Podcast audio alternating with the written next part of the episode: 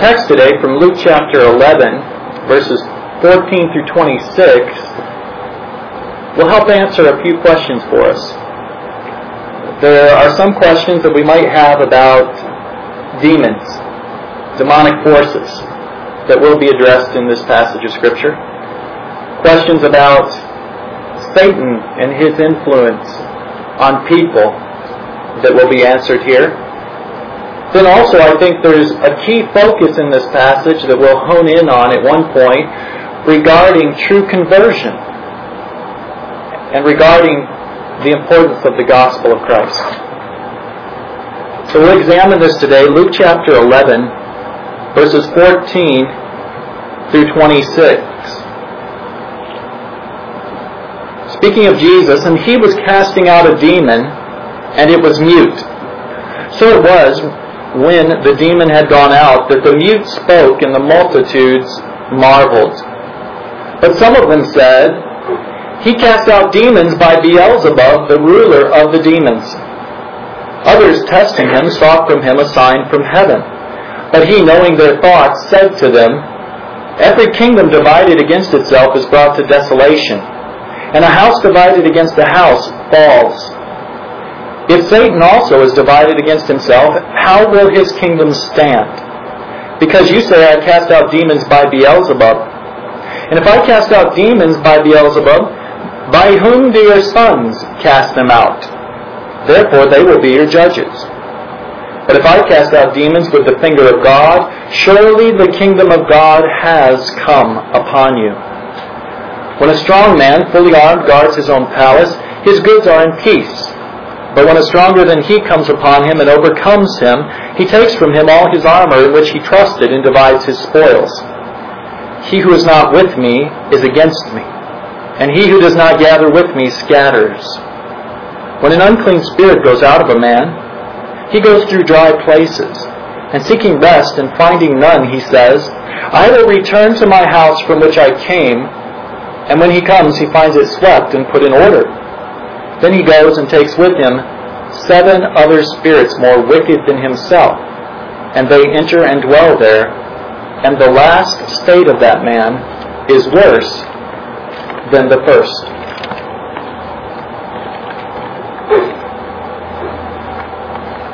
Our text starts out with an exorcist performed by Christ. He casts out a demon. Very little detail is given regarding this particular miracle. It simply says, he was casting out a demon and it was mute. This is probably not referring to the demon being unable to speak, but that the demon was causing the person whom it indwelt to be unable to speak. So it was when the demon had gone out that the mute spoke, and the multitudes marveled. A little while back in one of our sermons, we did a little myth busting. One of the myths that's out there is that if you have any type of physical illness, it's because you have a demon oppressing you. So here's the biblical picture.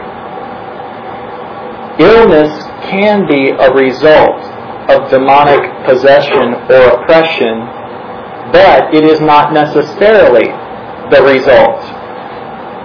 You don't necessarily have a demon if you are ill. Let's look back to Luke chapter 4 for a moment, which makes this clear.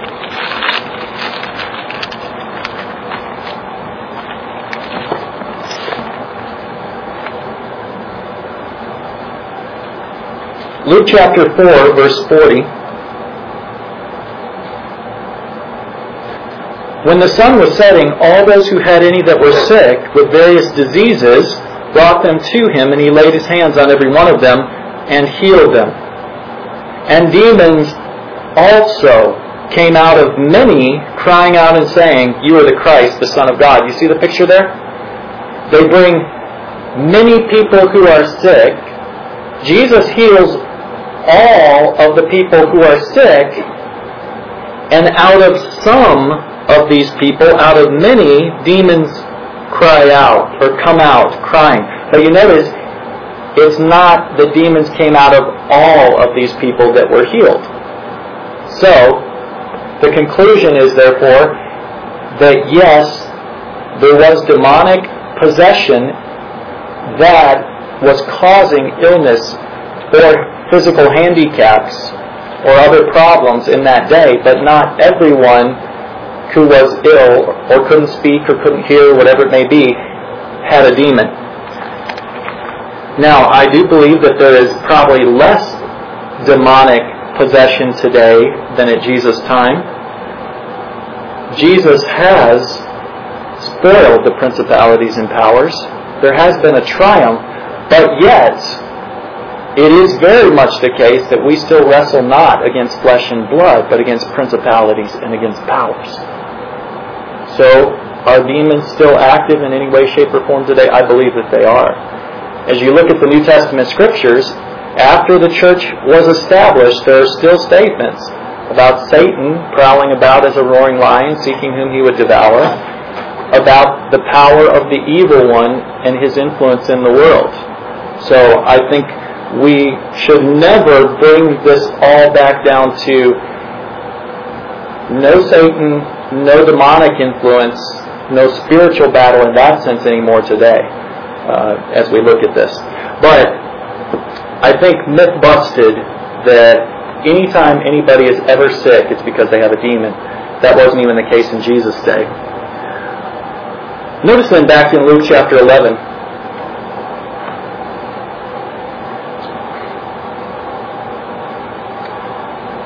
What's the response of the multitudes? It says the multitudes marveled. Then in verse 15, though, it says, But some of them said, and others testing him did such and such. So many people marveled at the power of Christ here. But remember, breathlessness does not equal belief. Just because somebody marvels at the truth, and even the truth of Christ and the truth of what Christ has done, does not mean that they are a child of God, truly. Breathlessness does not necessarily equal belief. There are people even today who might for a time embrace the gospel and believe that Christ has died for them, but they are that seed that falls on the, on the ground of the stones and no root and poof, they dry up. Or perhaps the thorns that grow up and choke them out. So you see here, some of them said, he casts out demons by Beelzebub, the ruler of the demons. Others testing him sought from him a sign from heaven. So some of these folks go on to say, okay, well yeah, he did it, we can't deny that he did it, but he's doing it by the power of Satan, Beelzebub being another name for Satan here. He has done it by the power of Satan. Other people say, okay, yeah, he did it, but if he's going to prove to me who he is, I want another sign. I mean, what have they just seen? They've just seen a miraculous event. They're saying, give me a sign from heaven to show me who you are. And Jesus is going to go on, and we'll look at this uh, down the road here what sign Jesus gives to them. And he says, It is the sign of the prophet Jonah. And he's referring to himself three days, three nights in the earth, like Jonah in the belly of the whale for that time period. So some here attribute the power to Satan, others demand an even greater sign, if you will. But Jesus, knowing their thoughts, said to them, Every kingdom divided against itself is brought to desolation, and a house divided against a house falls. If Satan also divided is divided against himself, how will his kingdom stand? Because you say, I cast out demons by Beelzebub. What's Jesus doing? He's using some very sanctified logic here. He is saying, Your arguments are absolutely absurd. They do not follow. Non sequitur, I think, is the Latin phrase. So Jesus points out their utter foolishness here in this instance. As we think about this, you know, Satan may be damned, and he may be the father of the damned, but in this instance, Jesus is saying he's no fool. he's not going to turn on and kick out and destroy and consume his own followers who are doing his will by oppressing these people. That's what Jesus is saying here Satan. He's no fool in that sense. He knows who's on his side and who's not. So Jesus is saying, Your argument is absurd. It's ridiculous. Yes, Satan may prowl about like a roaring lion seeking whom he may devour, but he's not going to devour his own servants. And you know, even though Satan isn't motivated by true love in any respect, godly love, what's he motivated by? Hate. He hates Christ far more than he hates his henchmen. So he is not going to turn on them when they are pursuing hatred of Christ. That's what Jesus is pointing out here. And he presents a parable here to prove this point. If Satan also is divided against himself, how will his kingdom stand? But, well, the parable, I'm sorry. Every kingdom divided against itself is brought to desolation. A house divided against a house falls. Jesus is saying, civil war brings down a nation. Nations that are constantly at war internally, a kingdom divided against itself, ultimately is not going to stand. They probably even would have been thinking about their own kingdom of Israel. Remember, it started out in the kingdom era as a united kingdom. And then what happened? Boom, it split. And then those two factions, Judah and Israel, were warring against one another. And God brought them to desolation as a result. Yet He did not forsake them in His great love. He did not forsake them. And they returned during the kingdom of Cyrus, they were allowed to return to the land.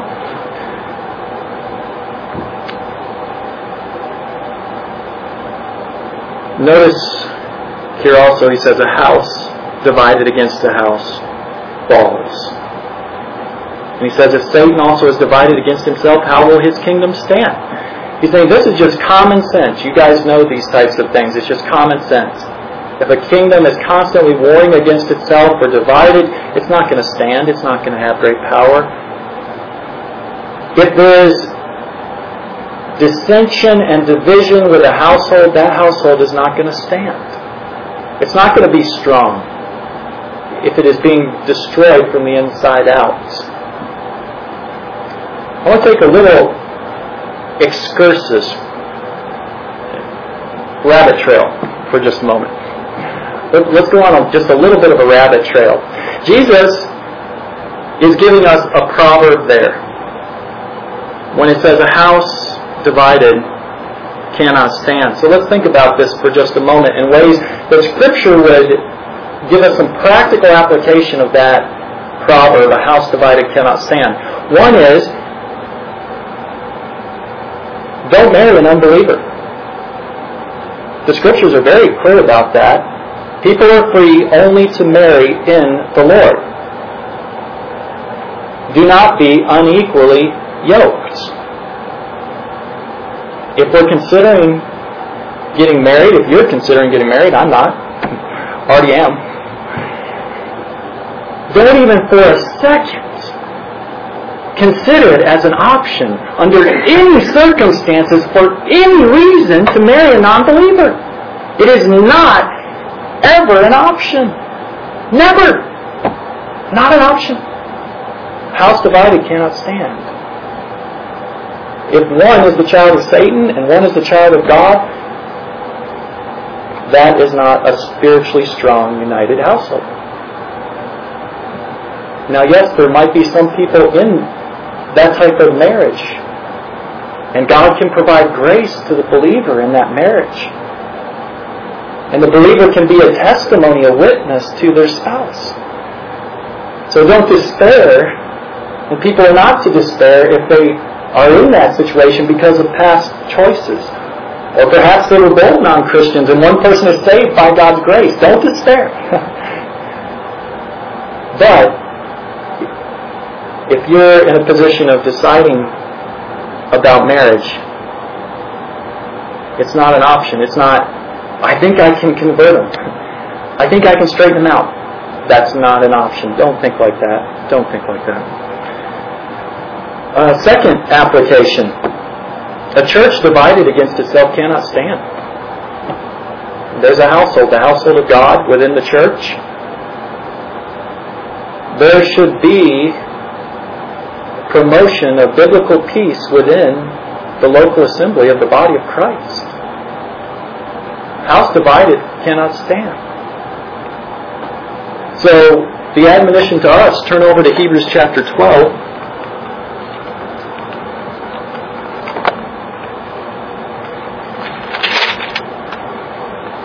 Beginning with verse 14.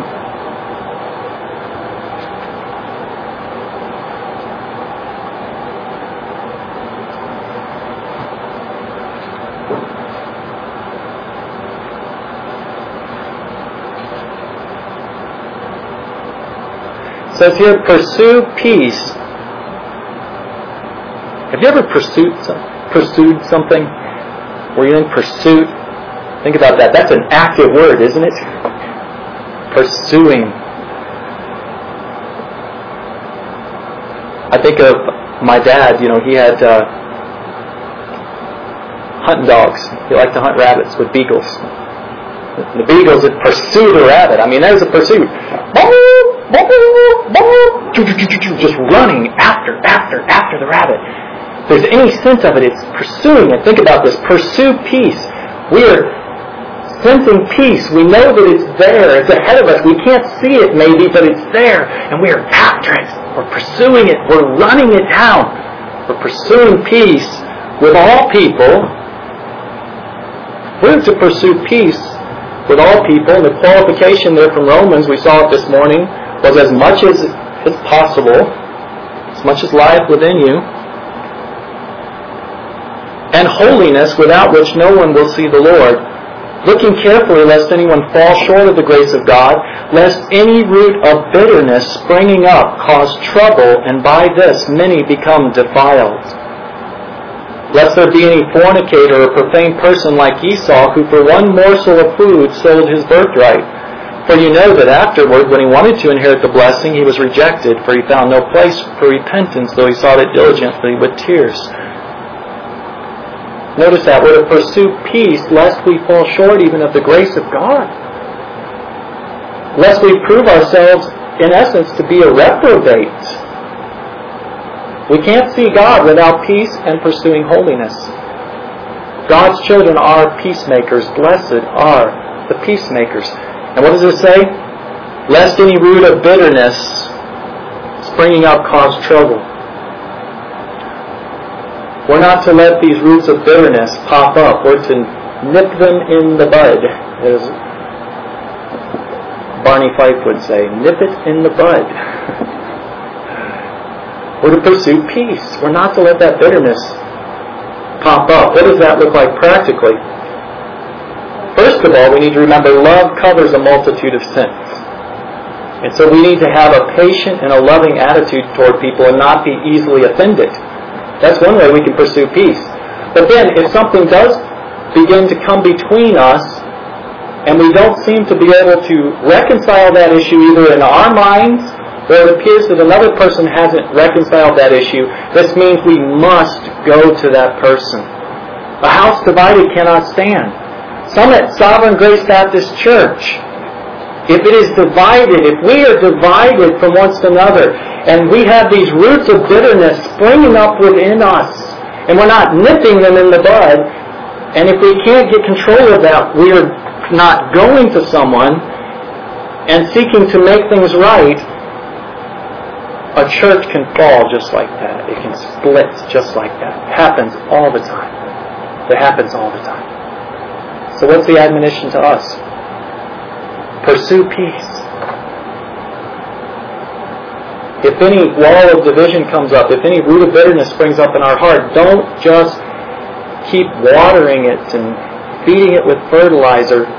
Nip it in the bud. Go to the person and discuss that issue and pursue peace. lest you be a contentious person and bring division to the body of Christ. So, house divided cannot stand. We're to nurture the unity By the grace of God. Now, I'm going to talk about moralism here before the sermon's over. Doing things for the wrong reasons, okay? We are doing this for the glory of God, by the grace of God. But uh, let's look at Psalm 133 for a moment. Beautiful psalm. Beautiful psalm. On the positive side of things here.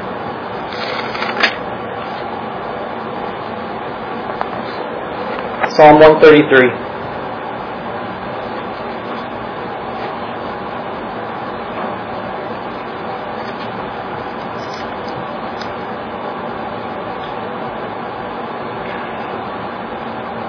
Behold how good and how pleasant it is for brethren to dwell together in unity.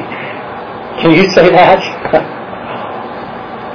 how good and how pleasant it is to dwell together in unity how good and pleasant it is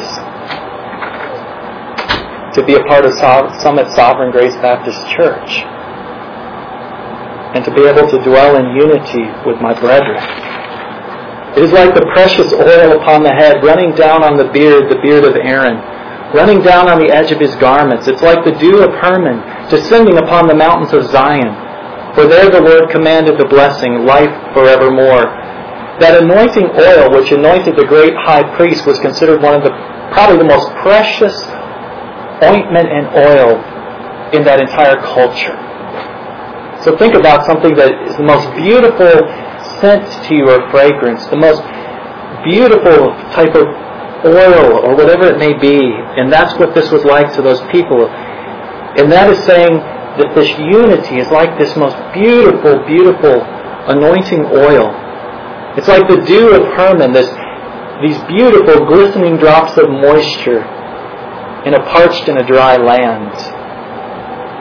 That's what unity amongst brethren is like. It is beautiful, it is glorious. We are to nurture that here in this church.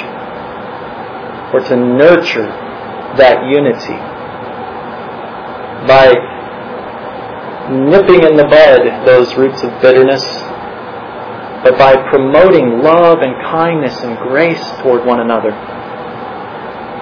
It's a beautiful thing to dwell in unity. But a kingdom divided and a house divided cannot stand, as Jesus says here. One more statement on this. There's an old statement. It says, in the essentials, unity. In the non essentials, diversity. And in all things, charity. That is a motto here at Summit Sovereign Grace Baptist Church. In the essentials, unity. Those things that are essential to the faith. Those things that are essential to sound Christian doctrine, those things that are absolutely essential, the things at the very core of the gospel of Christ and relationship with believers, we strive for unity in those areas. And if we're going to draw battle lines, we're drawing the line on an issue that's essential in its nature. But in those issues that are non-essentials, then we recognize that there is diversity in the body of Christ. It's okay for us to disagree on something. It's okay to have a difference of opinion on non-essential issues. We're going to look at one of those in just a moment. That Jesus even points to from the text in one respect. I'll apply it from the text. Then in all things charity, as believers, we are always to display the love of God. Jesus said, love even your enemies. Now, that true love may mean just disfellowshipping someone. But it's still love. And it's done in a loving way. In the essentials, unity, non-essentials, diversity, all things charity. The farther we move away from those things that are the core of the Christian faith, the more open we are to the fact that we could be wrong and the less fiercely we fight and debate our particular point. It must be that way. It must be. There's so many, so many churches, pastors, preachers, teachers, people who will make their list of the teachings of men and they will live and die for that list. And that is ungodly and it promotes the spirit of Antichrist in the church. And it promotes division. We must be cautious of that. We must be cautious of that. Okay, the rabbit trail is ended. Let's go back to Luke, and we're in verse 9 of chapter 11.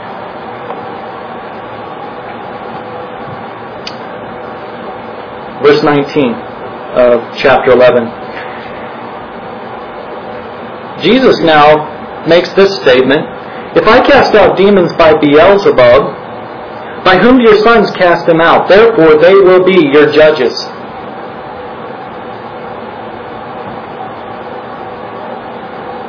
Who are the sons referring to there? Well, there are differences of opinion on this. Some people believe that the sons are the Jewish prophets of old. Personally, that doesn't make a whole lot of sense to me. Those men are called the fathers in the scriptures, not the sons. A second view is that when Jesus says, If I cast out demons with the finger, or if I uh, cast out demons by Beelzebub, by whom your sons cast them out, but the sons there are referring to Jesus' disciples who are casting out demons. Quite frankly, I don't think that that fits very well with the context either. Because those men these Pharisees would be condemning right along with Jesus himself, wouldn't they? Because they're doing it in Jesus' name. So it's not very likely that that fits the context either. More than likely, this refers to the Jewish exorcists of the day. The Jewish people during the day that were trying to cast out demons in that day. And what Jesus is saying here since nobody can cast out Satan except by the power of God Himself, since Satan is not going to cast out Satan, if you are going to condemn anyone for casting out demons, but you don't condemn someone else for casting out demons, that that last group is going to point the finger of judgment at you and say you are being inconsistent. You're not behaving righteously. Now maybe they, I say inconsistent, maybe they're being consistent in their own wrong view, but basically he's saying here, if you're going to condemn me for casting out demons, you got to condemn your own folks that are doing the same because nobody can cast out demons except by the power of God. You can't cast out Satan by the power of Satan. So be consistent. And in the final day, if you're not consistent in that, and some of your own people are truly casting out demons, they're going to point the finger of judgment at you and say, you should have been consistent. We cast out demons by the power of God, so did Christ. Nobody can do otherwise. Nobody can do otherwise. I think that's what they're saying there, or what Jesus is pointing out. If you're going to be consistent, you've got to condemn even your own people who are casting out demons as well. If you're going to be consistent, righteously consistent, you're going to need to condemn across the board.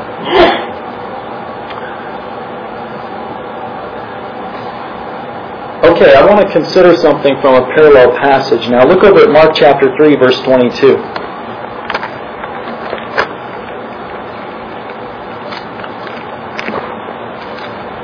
Mark chapter 3, verse 22. Have you ever wondered about the unforgivable sin? Have you ever wondered if you committed the unforgivable or unpardonable sin? In the parallel passage, Jesus addresses this question. Look at Mark chapter 3, 22 through 30. And the scribes who came down from Jerusalem said, He has Beelzebub, and by the ruler of the demons he casts out demons. So he called them to himself, said to them in parables, How can Satan cast out Satan? Sound familiar? Now, jump down a little further. Verse 28, Assuredly I say to you, all sins will be forgiven the sons of men, whatever blasphemies they utter, but he who blasphemes against the Holy Spirit never has forgiveness, but is subject to eternal condemnation. In another passage, Jesus even says you can blaspheme the Son, but if you blaspheme the Holy Spirit, you will never be forgiven. What is that? Blasphemy of the Holy Spirit. A prevailing position on this, a prominent idea, is that the blasphemy of the Holy Spirit is someone who hardens himself against God their entire life and ultimately refuses to be saved by the Spirit of God. And thus they won't be forgiven. Well, is that true? That someone will not be forgiven if they harden themselves against the Spirit of God their whole life? Well, yes, that's true. That's, that's uh, just an absolute truism that that's the case. Personally, I don't think that that's what this is addressing here. I think that no one today can commit this unpardonable sin. I think that this was unique to the time of Jesus and that this unpardonable sin was those people during the time when Jesus was actually walking the face of the earth attributing Jesus' power to cast out demons to Satan when that was really by the power of the Holy Spirit, and thus they were blaspheming the Holy Spirit himself.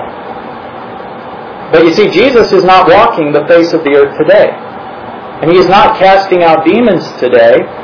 So no one can say Jesus is casting out demons by the power of Satan, the prince of the demons, and thus blaspheme the work of the Holy Spirit in him. So I don't think that anyone can commit this unpardonable sin today. That's my position or stance. I think this is a unique situation. Just like I don't think that we command people that when you go out on missions, you, you have to go two by two. You have to take no extra money in your in your wallets and no extra change of clothes. Remember, Jesus gave those instructions to his disciples. But that was a specific time, specific place, specific group of people on a specific task.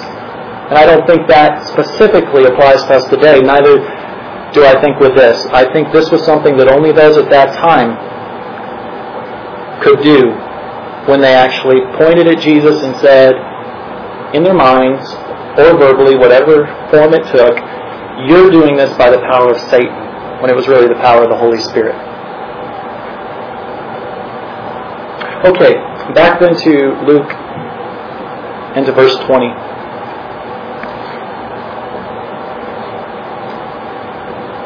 Jesus says, But if I cast out demons with the finger of God, surely the kingdom of God has come upon you. Surely the kingdom has come upon you. The finger of God here refers to the power of God. During one of the plagues in the time of Exodus, people proclaimed, This has happened by the finger of God. So it's referring to the power of God. And Jesus is saying, if I do this by the power of God, with the finger of God, surely the kingdom of God has come upon you. So let's ask this question. Was Jesus casting out demons by the power of God? Yes, he was.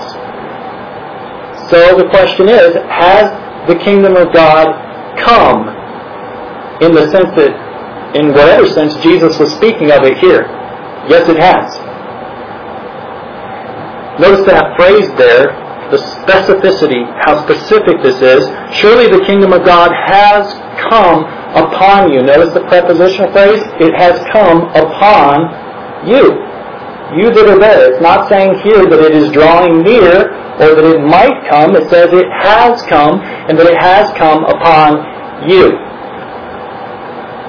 So, in one sense, at the very least, this text is teaching that Jesus inaugurated the kingdom of God when he was walking on the face of the earth there, and then through his redemptive work. So, at the, at the very least from this, I think that we should believe that in some form the kingdom of God has come and that Christ is reigning over that kingdom today as we look at other passages of Scripture that put this all together. Now, I realize that this is a highly controversial subject, the kingdom of God. Remember that little phrase that I mentioned a little while ago, kind of a motto that I said is a motto here at Summit? In the essentials, unity. In non-essentials, diversity. And in all things, charity. I think we need to apply that to this specific thing here. Let's consider for a moment the, this idea of the kingdom of God is uh, it's very much a, a subject that comes into consideration when considering end times events, doesn't it? As it should be, as it very much should be. But here's how we consider this. No matter what our eschatology is, whether we're premillennialists in our eschatology, amillennialists in our eschatology, postmillennialists, don't have time to go through all those phrases, but those are some different camps of eschatology. And I'm speaking generally speaking, premill, amill, postmill. No matter what our eschatology is, we can believe that this verse is teaching that the kingdom of God is present in power in the very working of Christ as it was carried out there, and that he has inaugurated the kingdom of heaven, the kingdom of God. One of my favorite commentaries is written by Darrell Bock, and he's a dispensational premillennialist, and he very strongly promotes the idea that this text is saying that Christ has inaugurated the kingdom of God. And that that's what this text is teaching. The kingdom of God is upon you. But then he also does believe there will be a further manifestation of that kingdom in the literal thousand years with Christ reigning on the earth.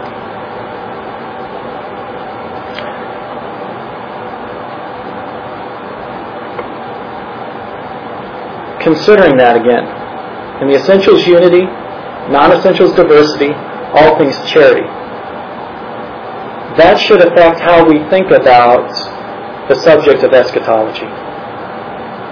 Very much so. The farther we move away from the absolutely essential issues, the less we should break fellowship with or draw a hard and fast line of debate.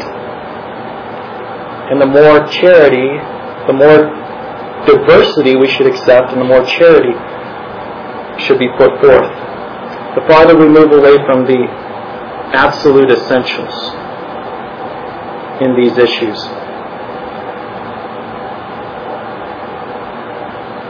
Some of the non-essential issues, issues that have been debated in the church for a couple of thousand years, but have always been considered orthodox beliefs and not heretical beliefs are things such as will there literally be a 1,000 year reign of Christ where he physically and literally reigns upon the earth?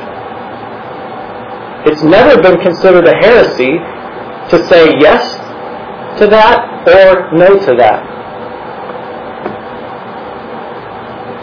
That's an area of diversity within the church. But what if we are talking about the question of is Jesus Christ going to return in an actual bodily return? That's an essential. We draw a hard and a fast line on that one. That one cannot be denied. It must not be denied. There are those who might. Another that would be more in the realm of essentials is that there will be a resurrection from the dead when Christ will raise the dead. You look at uh, 1 Corinthians 15, it says so clearly there that our resurrection is wrapped up in Christ's resurrection. If Christ didn't die, we're not going to rise from the dead, but because Christ died, arose, I'm sorry, death, burial, resurrection, because he rose, we will rise. So, ergo, you are outside of the faith if you don't believe there's going to be a resurrection of the dead. In that sense, that's an essential even of salvation in that sense, not, not just an essential of orthodoxy or what the church should believe, but that one's even an essential of salvation. You have to believe that there's going to be a resurrection from the dead. And then the eternal state. That we're going to live on in eternity. Heaven for those that are saved, hell for those that are lost. Jesus says here, if I cast out demons with the finger of God, surely the kingdom of God has come upon you. So I do believe that the kingdom has been inaugurated and Christ is ruling over the kingdom of heaven today. He is ruling over the kingdom of heaven today, and I think all Christians can echo with unity that statement. But then, whether or not there's a disagreement on whether he will actually rule in a literal thousand year reign on the earth, or whether or not we are in that kingdom era, and when he comes, then there will be the judgment and the eternal state all at that time we can discuss that. And there should be healthy debate on those issues. Healthy debate means not becoming angry and breaking fellowship with other believers over issues like that. But being willing to sit down and talk and challenge and work through the text of Scripture, that's a healthy church environment. That's what we want here. We, we don't want to think that pursuing peace means we never disagree with anyone on anything.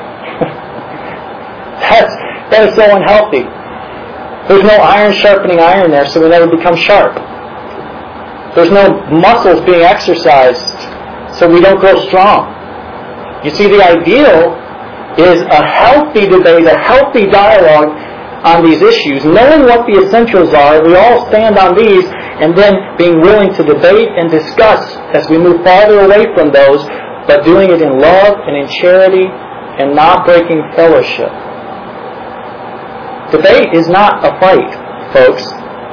Debate does not equal fight. It can be a fight. Debate does not equal contention. It can be contentious. But healthy debate is fantastic. It's good. Dr. Martyn Lloyd-Jones said, there is nothing like theological debate to sharpen the mind and increase our knowledge of theological truths. I think he's right. You guys have those things in your mind, don't you? Where you and another believer in a loving way sat down and had different opinions and you guys wrestled it out and you remember that far better than you remember some other things, right? It's a good thing. It's a good thing.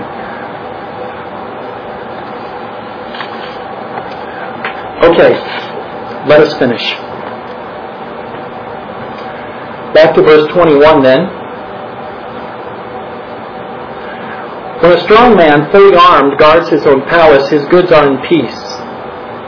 But when a stronger than he comes upon him and overcomes him, he takes from him all his armor in which he trusted and divides his spoils. He who is not with me is against me. He who does not gather with me scatters. Who's the strong man here? When Jesus says, if a strong, when a strong man fully armed guards his own palace, but when a stronger than he comes upon him, you, you get the picture here? Satan's the strong man. Who's the stronger than he? That's Jesus. What was Jesus doing here in this text? He had just kicked out a demon. He had just defeated Satan in that respect. Jesus, in his work on the earth, was stripping the armor off of Satan and spoiling Satan's goods. He is, he is busted into Satan's domain. And he is distributing Satan's goods. Jesus is the stronger man. You know, there's that verse in Scripture about the kingdom of God advancing. It says, the gates of hell will not prevail against it. Think about that for a moment. A lot of times we, we read that or think about that. Gates of hell will not prevail. And we think of that means that hell's forces marching out are not going to triumph. But are gates an offensive weapon? I suppose if you're Samson, they can be. But gates are a defensive mechanism.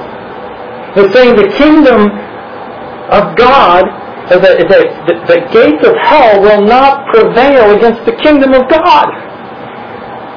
And it says there are those that are even violently bursting into the kingdom of God, and the gates of hell will not prevail against the kingdom of God. So what does that mean?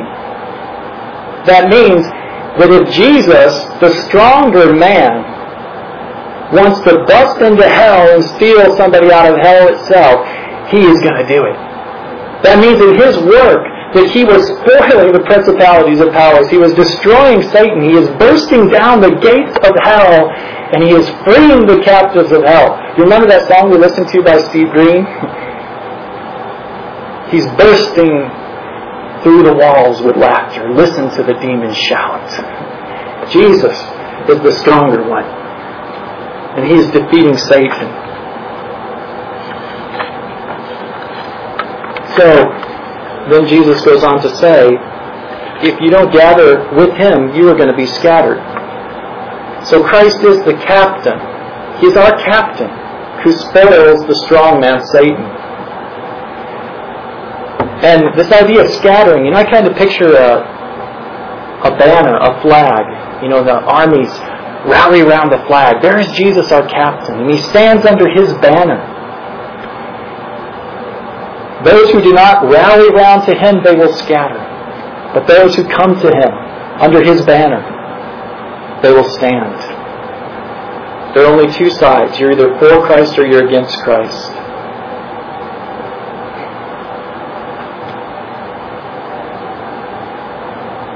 Myth number two. First myth, all demonic or all illnesses demonically caused. Second myth, Christians can be possessed by a demon. It's a myth. And that myth is busted by the scripture. You think about that for a minute. Jesus is the stronger man. And the scriptures say in Romans chapter 8, if we have not the Spirit of Christ, we are none of His. So Jesus indwells us. Can Satan come in and strip Jesus of his armor and kick him out of his territory? Absolutely not. Greater is he who is in us than he who is in the world. So this idea that, de- that demons can possess a Christian and that Christians have to kick demons out of each other, it's not biblical. If you are Christ and He is in you, there is no way that Satan can gain a foothold.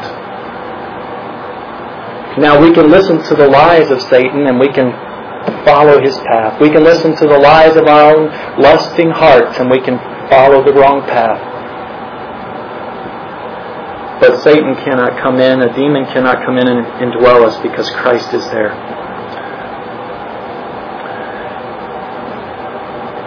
And true conversion, coming to Christ truly and gathering around His banner, involves trusting Him as the captain of salvation. It involves truly belief and trusting in Christ.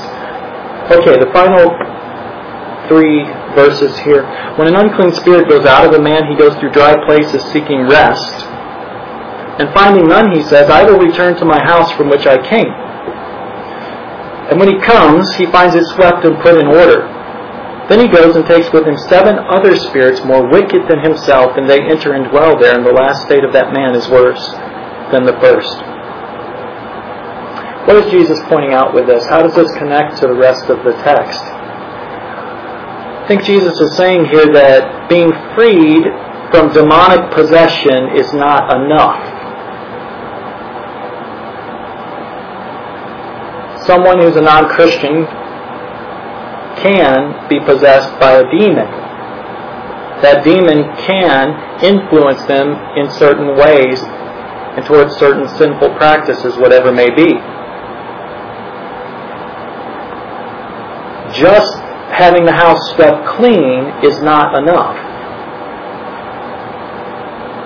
The Spirit of God has to come in.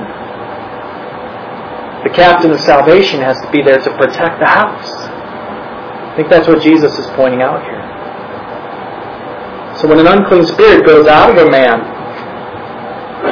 he goes through dry places seeking rest and finding none. He says, I will return to my house from which I came. Notice he, he thinks of it as his property, as his domain. He says, Well, I'm going to go back. What does he do here? In this illustration that Jesus is giving, he latches on to seven other demons who are even more wicked than him, and they all go back and torment this person, and that person's fall is worse. Their, their condition is worse than it was at first.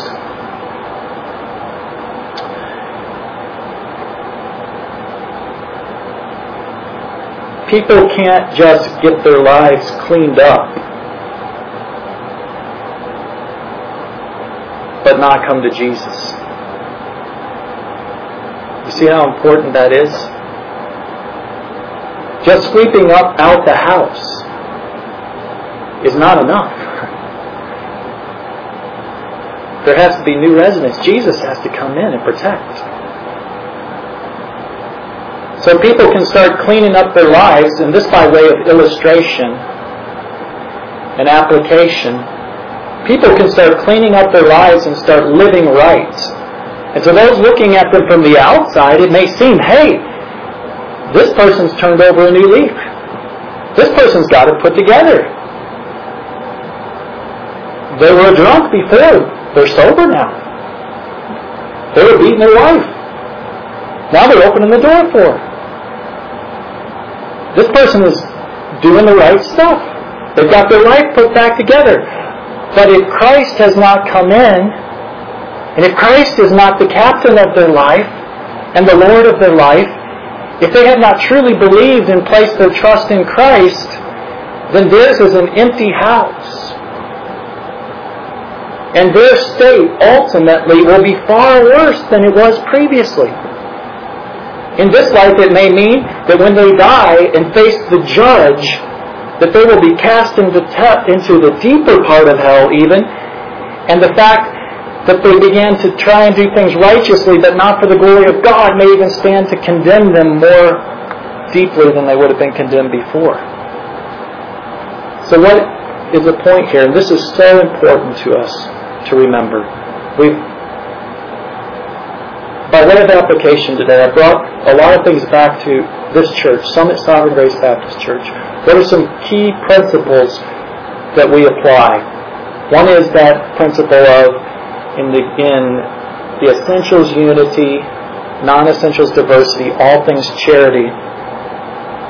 Another is the importance of being aware of and watching out for, guarding for falling into moralism falling into moralism, doing the right things for the wrong reasons,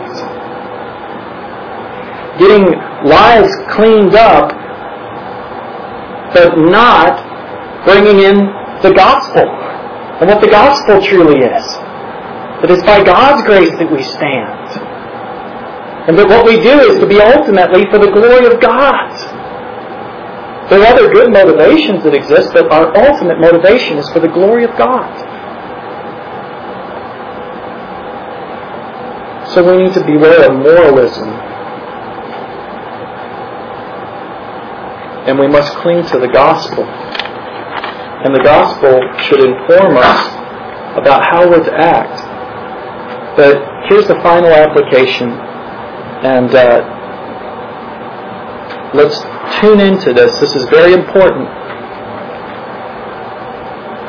We need to let the gospel of Christ inform our listening. The gospel should inform how we listen to preachers and to teachers. The gospel should inform what we are listening for and whether or not we are going to become a follower of a particular preacher or a particular teacher in some instance. Again, I'm applying this by drawing from this idea. Jesus says it's not enough just to clean out the house, to get swept clean in the, in the life, but that Christ must come in.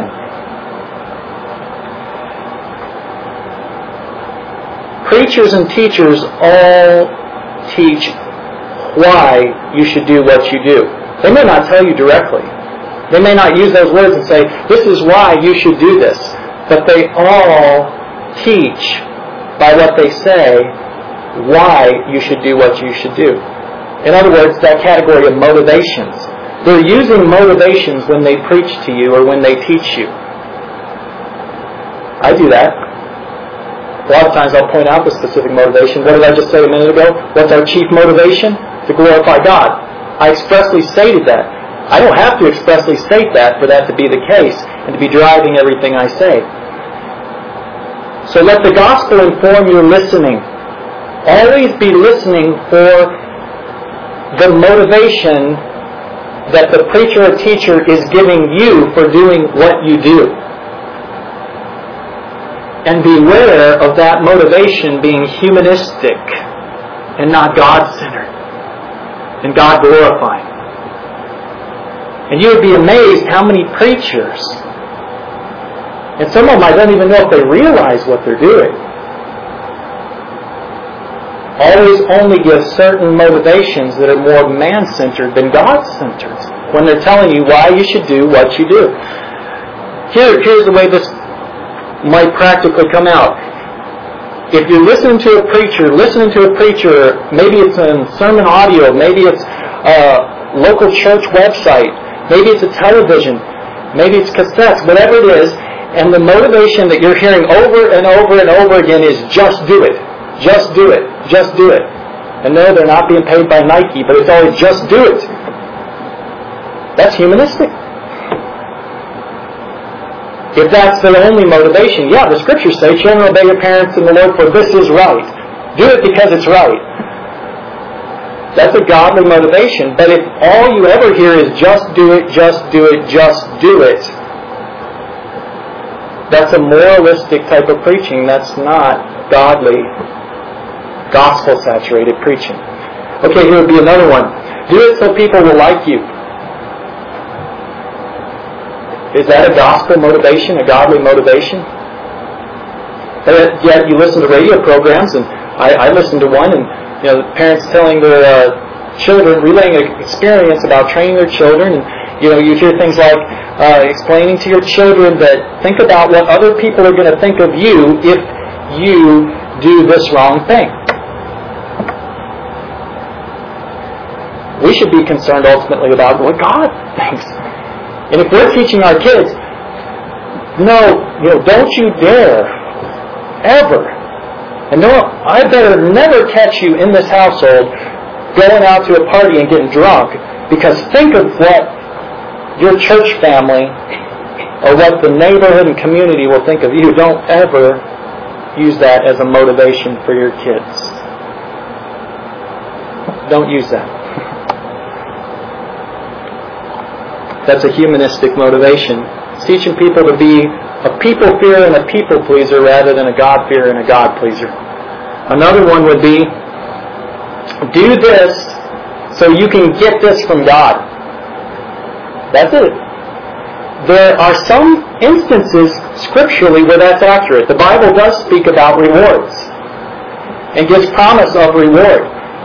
But you know what? There's a local church, and I won't, I won't say what the church is. They have a web page. I've listened to at least five of their sermons. And the only motivation that I've heard behind all this, and it's never brought out directly, this is why you should do this, and this is what my main motivating factor is, but you know what it is? Do this so that God will bless you. Do this so you will get this. Do this so that this happens in your life. That is the motivating factor behind everything that's said. I've never heard, even implied, do this because we exist to bring glory to God. Okay. Finally, then, and you guys are laughing, right? Finally. yeah, right, Pastor. no, this is the last point. And this all ties in with what I've just been saying. I appreciate you guys' patience. But this is so important. This is so very important. All preachers and teachers teach why, so let the gospel inform your listening. But then they also teach how. They teach how you can do what they want you to do or even what you should do. And again, it should be gospel saturated. Gospel saturated. How can you do this? You can only do these things that are pleasing unto God if you are a child of God. If you have been bought by the blood of Christ. If you are resting in Christ for your salvation. If you believe upon Christ and His finished work. You can only do what is acceptable to God then, and it doesn't matter if you get your whole life cleaned up and you live a perfect life on the outside, you are damned unless you believe in Christ. Listen for how they tell you to do what you should do, even in some instances. Uh, one final illustration. And I'll, I will mention this program from the pulpit because I want to warn you against it. I believe it is so far off that I want you to know it and I want you to be aware of it. It's a program that is on KCMH, comes on 12 o'clock till 1 it's called New, New Life Live, where these men who purport to be using Christian counseling techniques rarely ever give anyone the gospel. Their approach is not gospel saturated. Their motivations that they give are not, so frequently not, God glorifying. They have people call in, and they call themselves a ministry. I've listened to entire programs where they don't even give somebody the Word of God, and then they read a Bible verse at the end and say something like, This is what we're all about, about giving people the Word of God. but they don't do it throughout the entire program. But people calling for 15 minutes, they hear one side of the story and they pretend like they can actually know that this person isn't lying to them about their husband doing such and such and such and such, and they give this person counsel. It's just, it's absurd. It's not biblical. You know, it, it says if you don't hear the whole matter, it's a folly and shame to you in the scriptures. They can't hear the whole matter if they can't get the whole picture. You know, a wife calls in and says, my husband does this, this, and this. And they say, okay, well, it's because he's obsessive compulsive or it's because he's uh, codependent you don't even know if she's telling the truth. You never even met the guy, you know. But here's this, here's where it gets even worse and it's so sad. They don't even ask the vast majority of people whether or not they even claim to be Christians.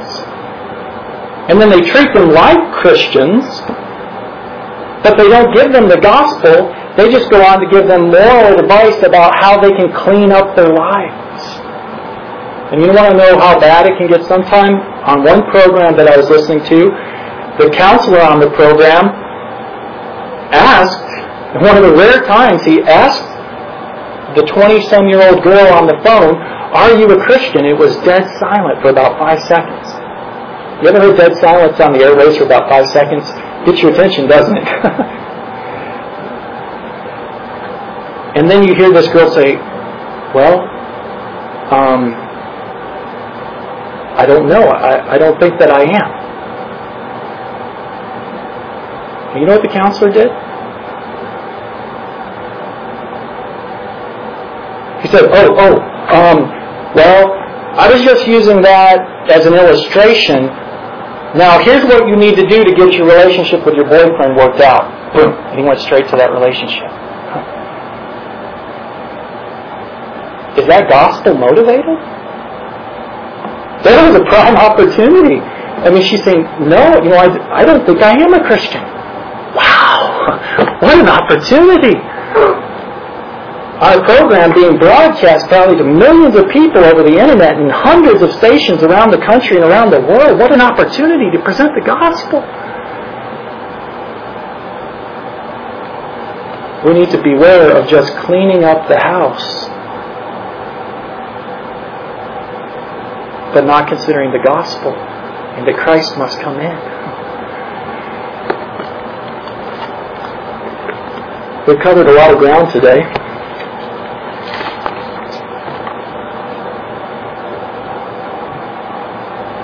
I pray we've seen the glory of Christ and His work, and the nature of the gospel, and how important it is. I pray that we can rejoice in what Christ has done for us and what He has done in triumphing over Satan on our behalf. Let's pray. Father, thank you for the day. Thank you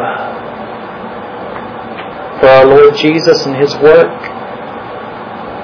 I pray that you'll help us to be gospel saturated people, Christ centered, God glorifying people.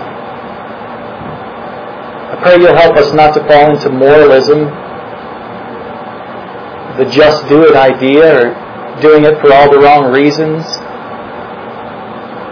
May we always be motivated by your glory, and may we know that it's only possible that our lives can be cleaned up because of the gospel of Christ. I pray that you'll bless us I pray that you'll strengthen us in this church. You pray that you'll unite us together. I pray that we would even grow closer together in our doctrine because there is truth and there are right views of Scripture. And if you move away from those views, your view is wrong. So I pray, Father, that as we study the Word that we will come to more truth and therefore we will come closer together in, our beliefs. That may we always exercise charity. And may we have a good knowledge of what things are most essential. May we glorify you in our relationships with each other, in our witness to the world. We pray this now in Jesus' name. Amen. Okay, Mom, if you could, uh, I need to mention about the building over there. So, sorry. Um, the power is out in the fellowship hall, so we're not really going to be able to do a good job with our meal today. Um, maybe some of you might give me some feedback. You know, can it be done? It's really going to be pretty difficult we're not going to have power, you know, so we might have a little water, but we might run out of water eventually. Uh, no electricity. The microwave's not going to work. The oven is propane. But uh, my thinking is that, you know, it's probably going to be too difficult to make that work really well. So uh, I think we're going to postpone that meal for today. I know some of you have brought things with you and whatnot, but they called. That's why I. They gave us an update. They said it would probably be two to three o'clock. Okay. Okay. No, I think uh, we're going to go ahead and postpone the meal for today. It's going to just be too much of a hassle with absolutely no power over there to get this done for today. So uh, we'll just, uh, everyone can do different plans. Uh, anyway, just wanted to